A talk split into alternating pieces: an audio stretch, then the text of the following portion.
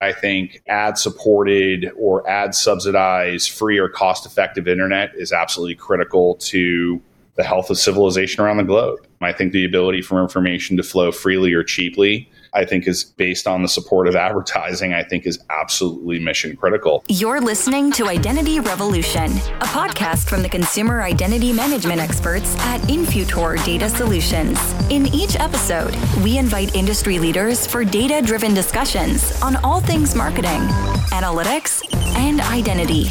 Join us as we take a deep dive into industry trends, strategies, and the future of data technology. Hello, everybody, and welcome to another episode of the Infutor Data Solutions Identity Revolution podcast.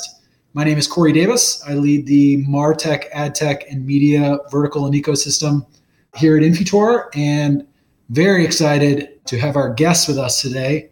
I'm saying it, uh, a bit of a legend in the industry and in the ecosystem. He's rolling his eyes. So, for our guest today, Tony Katsur. CEO of IAB Tech Lab. Been there for about eight months, joined in July 2021. For the few of you that maybe don't know, the IAB Tech Lab is a global nonprofit R&D consortium that produces and provides standards, software, tools, and services to drive growth and efficiency in the global digital media ecosystem. So, a big job.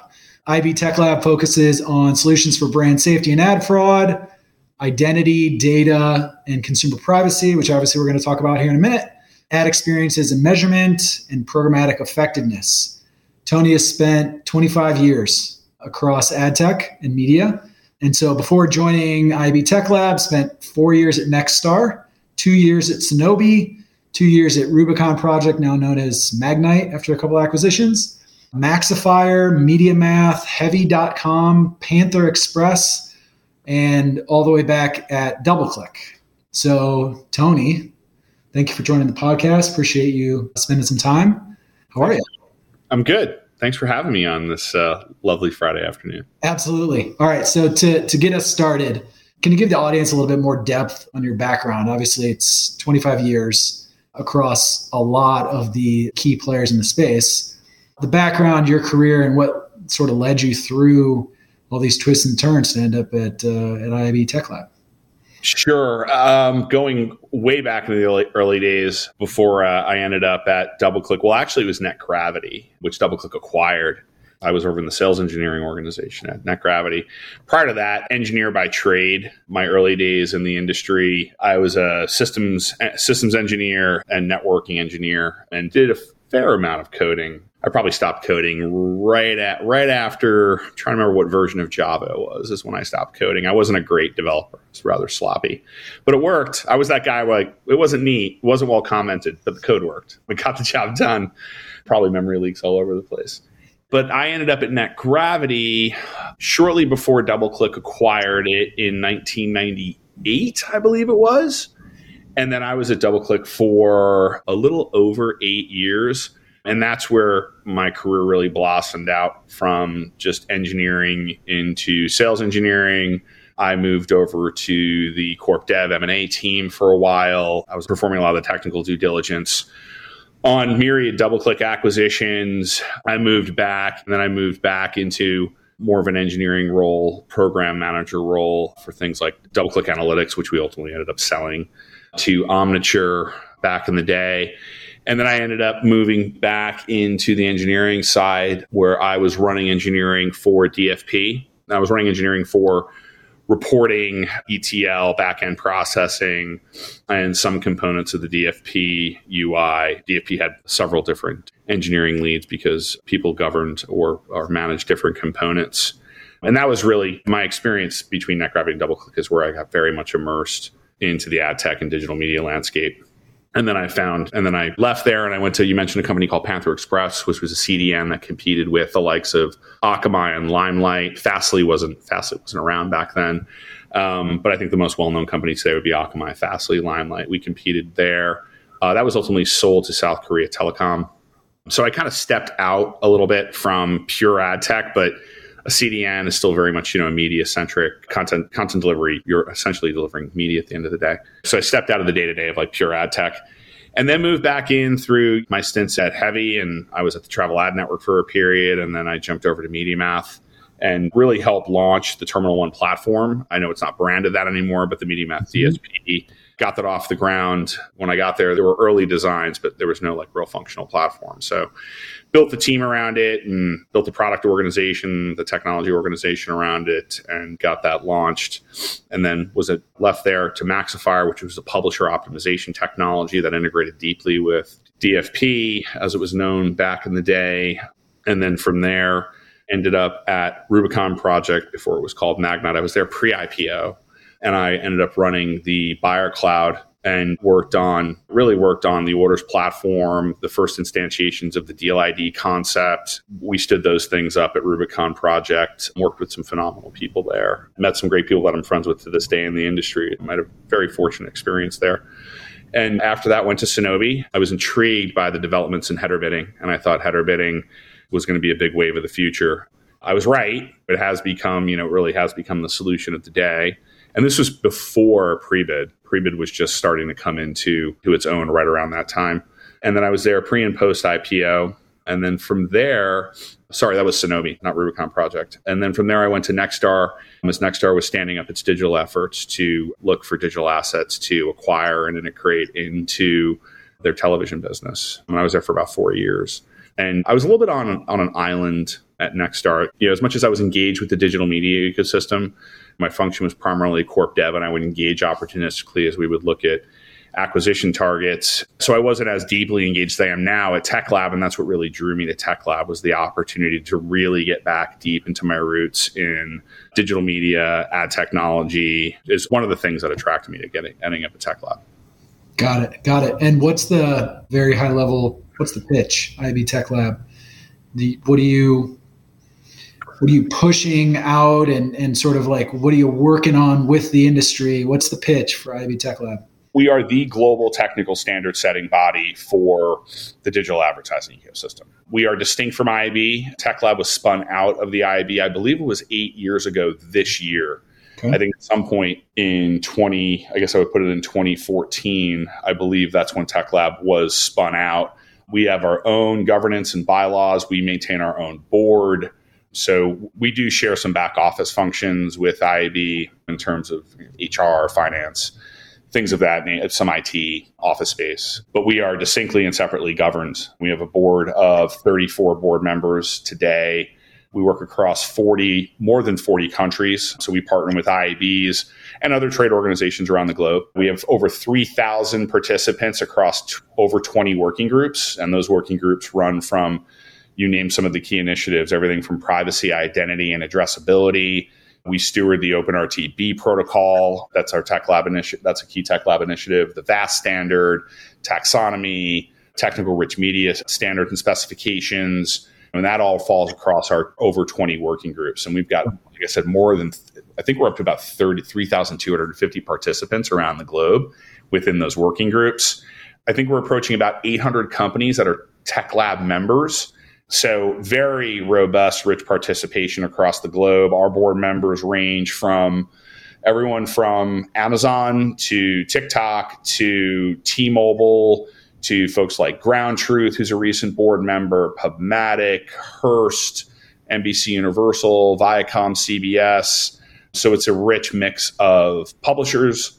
Frankly, I'd like more. I'd like to have a few more media companies on the board, platforms, ad tech companies, we, T-Mobile was also a recent board member. We were excited about that because it, it's bringing a nice, it's bringing a mobile carrier to Tech Lab. So it's a global board of directors. Criteo's on our board out of France. So it's a global board of directors, and we work with the board and our working groups to set technical standards around everything from privacy, addressability standards, like I said, the RTB protocol, yeah. And more and working with our board sets our charter and what we're going to work on for the year. We present that to the board annually. If they vote on it they have direct input into it and then we bring those initiatives to our working groups and it goes through a working group process of many iterations. Because we're developing standards. Standards inherently are somewhat of a slower process. And we, then we release those standards to the industry for public comment and after that public comment period we then final the standards. Those standards are final We're not the internet police. We're not the digital advertising industry internet police. We can't force adoption of our standards. Our standards are adopted based on their merit if, if they don't have the merit, they don't get adopted. We have some instances of that where OpenRTB 3.0 has not been widely adopted, unfortunately. VAST 4.0, I think there has been very slow adoption. So there are some things that just haven't had the merit or either ahead of their time, perhaps, or the business case hasn't been made to adopt those things. But then there are other things that are very heavily adopted. Our Open Measurement SDK, which standardizes and standardizes and normalizes viewability across multiple devices. It's launched in mobile. That's installed approximately across 3 billion devices across the globe. So we've got very rich adoption of the Open Measurement SDK because there's a clear value case to have standardized viewability metrics within the mobile ecosystem. We'll also be launching that across CTV in Q2 of this year. Got it. Okay, so you said a lot there. So I think you said 800 member companies. We're approaching 800, yeah. I think you said 40 countries. Yeah, we're in over 40. So one of these focus areas is this identity, data, and consumer privacy piece, which has a very wide range of regulations, of consumer sentiment, of players in the ecosystem across, I would imagine, those 40 countries. Mm-hmm. How do you handle that? What is the IAB Tech Labs approach to that topic, to identity, to privacy? My take is hey, like, we need to listen to the consumer they're screaming pretty loudly while at the same time balancing that against marketing and advertising matters. It drives the economy. So, what's your specific position? How are you handling it? What is the IB Tech Labs approach to trying to solve this? Just very broadly across that whole wild and crazy world of identity and privacy. Sure. You touched on some key things there. So, in terms of Tech Labs' position, we don't take a very vocal position. Tech Lab's job here is again to put together the technical standards that then govern or that then support or in, in many cases enforce the business or policy standards that are set either by the industry or governments around the globe. Like that's the purpose of Tech Lab. So I do have a position that I think ad supported or ad subsidized free or cost effective internet is absolutely critical to the health of civilization around the globe. I think the ability for information to flow freely or cheaply, I think is based on the support of advertising, I think is absolutely mission critical. And I think the ability to leverage data and be able to better target consumers versus other legacy forms of media is what's given rise to the digital channel being the largest channel in any in most advertisers budgets around the globe and that's what's given rise to a largely free or cost effective internet experience for consumers. So I think we very much need to grapple with privacy, consumer privacy, and ensure that consumers are providing consent to use their data. We are protecting that, we are guarding that data with our lives and making sure that it's not compromised either egregiously or maliciously. So I think we have to protect consumer privacy, listen to government regulators, but at the same time maintain some form of addressability. And that's the balance. I don't think you can just throw out, frankly, I don't think you can just throw out targeting or attribution. That's some of the lifeblood of the internet and our experiences. And if you remove some of those things, it's going to lead to a worse consumer experience. How are, how are advertisers going to frequency cap without any form of identifier? You're going to just see the same ad over and over and over and over again. Mm-hmm. So I think finding the balance between maintaining consumer privacy, getting consent in a way that's clear and concise. I think consent is a very tricky issue. The dialog boxes that pop up are, I think that they're well intentioned, but it's difficult for a consumer to look at that and say, wait, how many vendors are using my data and mm-hmm. consent into that? It's like the fine print on like a car rental contract. Who's really reading that?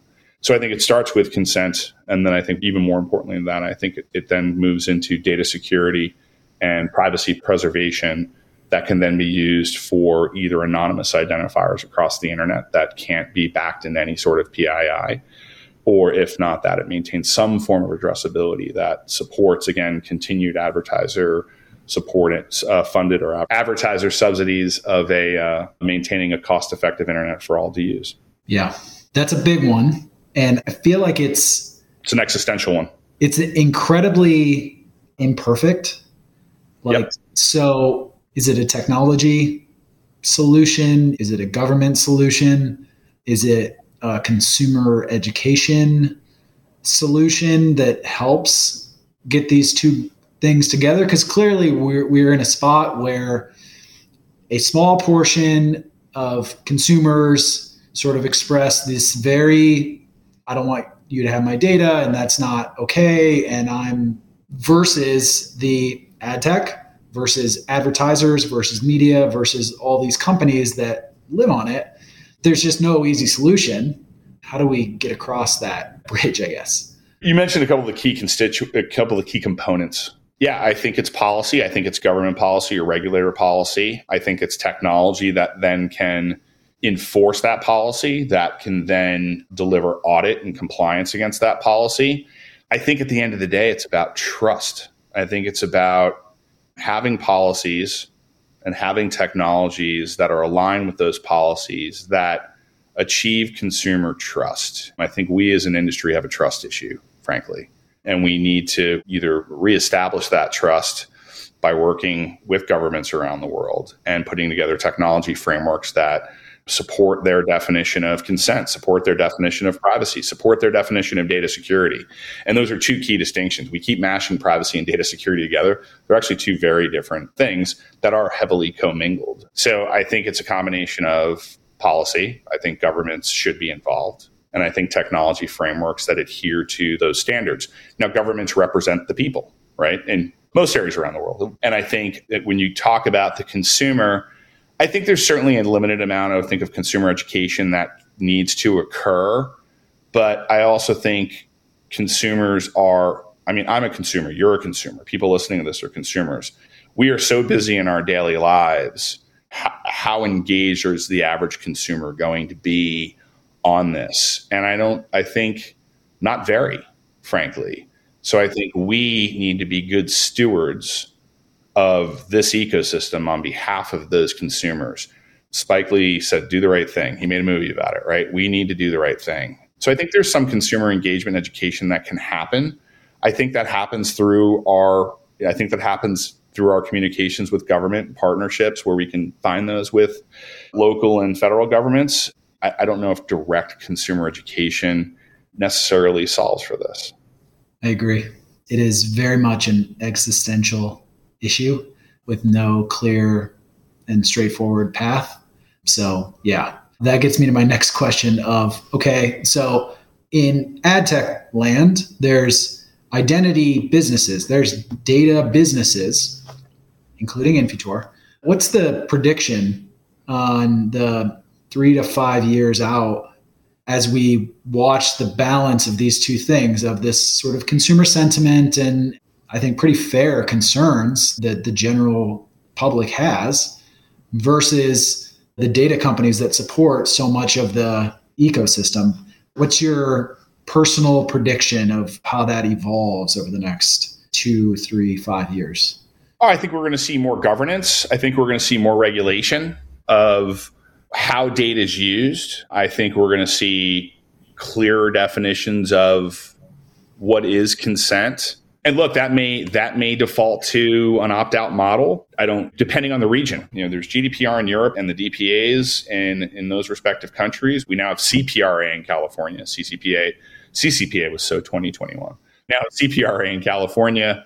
We now have similar privacy rulings now in the state of Virginia, Colorado. There are others on the floors of various state congresses, state state senates across the United States.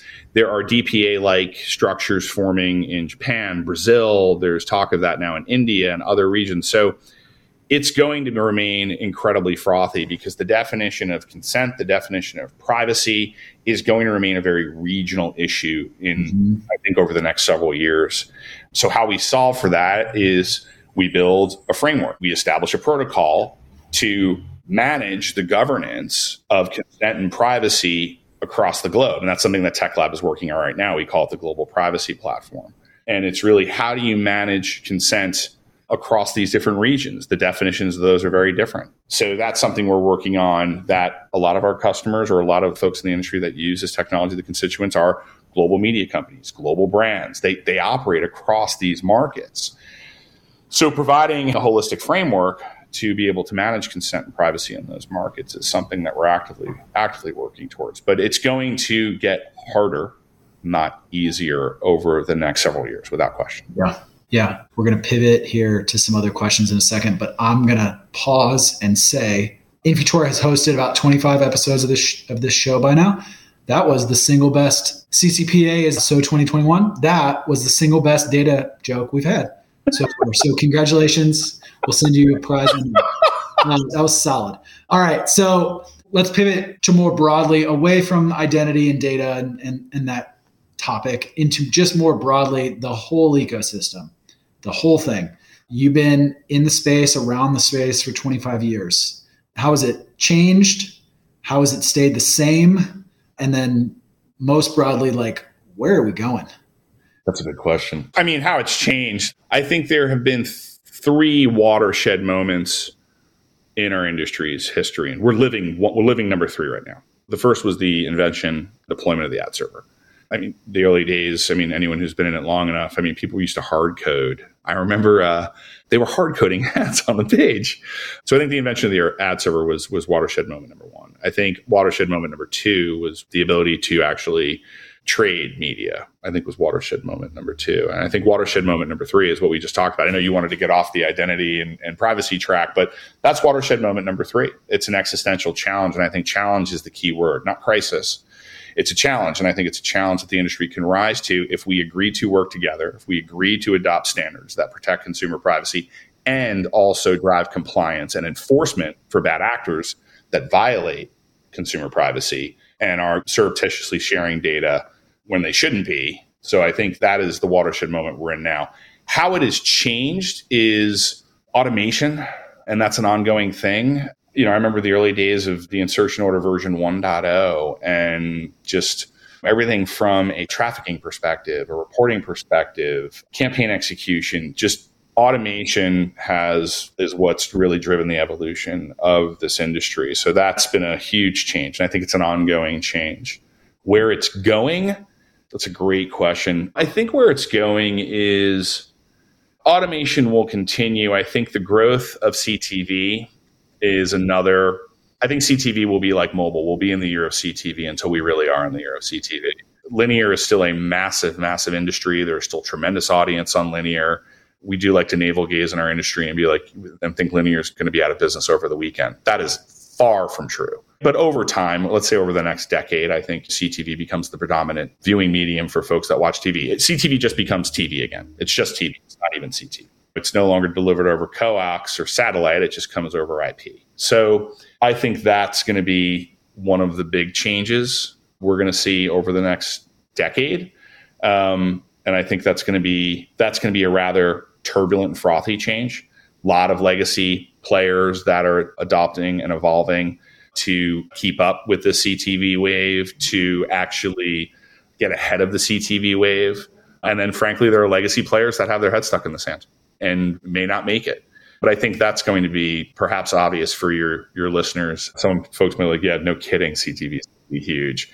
But I mean, it, it is. And I think less technical, live sports is a big deal. The NFL renewed its agreement with the major networks. And I think that buys them, frankly, a lot of time to continue to adapt to the CTV wave. But you have to wonder if that's going to get renewed after this 10 year agreement is up. So I think sports has a major impact on how quickly this all happens and who's actually carrying these sports. So I think that's a major impact to how quickly viewers move over from linear to connected television. Got it. Love it. We'll check back in in, in 10 years and see how you did. Coming up on time here a little bit. So I guess personally, outside of this media ad tech world that we both know and love and spend a, a lot of time on, outside of your day job, what do you what are you spending time on? What are you reading? What are you watching? What are you?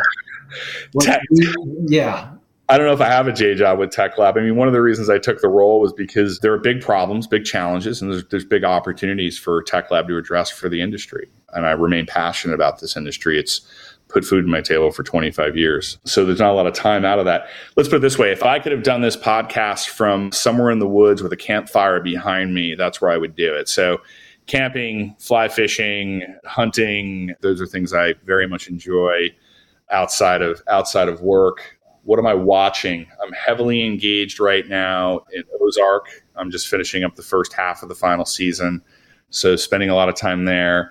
I think it's been a phenomenal NFL season. I think we've seen maybe some of the greatest playoff games in, in history. So I've been engaged there. So I'll be watching the Super Bowl, of course, on Sunday.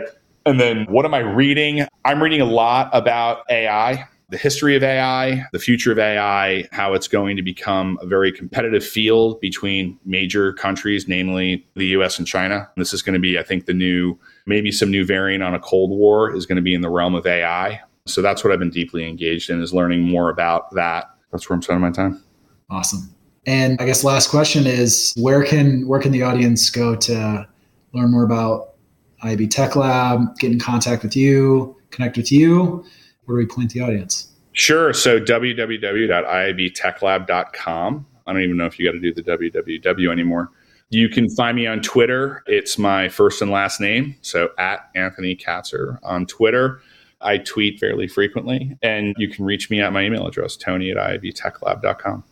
Awesome. Tony Katsur, thank you for joining us for this episode of the Identity Revolution podcast. Audience, we will see you next time. Corey, it was a pleasure to be here. Thank you so much. Absolutely. Thank you so much. Thanks again for listening to Identity Revolution. For more data driven discussion, subscribe to Identity Revolution on Apple Podcasts, Spotify, or wherever you listen. And for more on how Infutor can improve your data strategy across your entire enterprise, visit Infutor.com.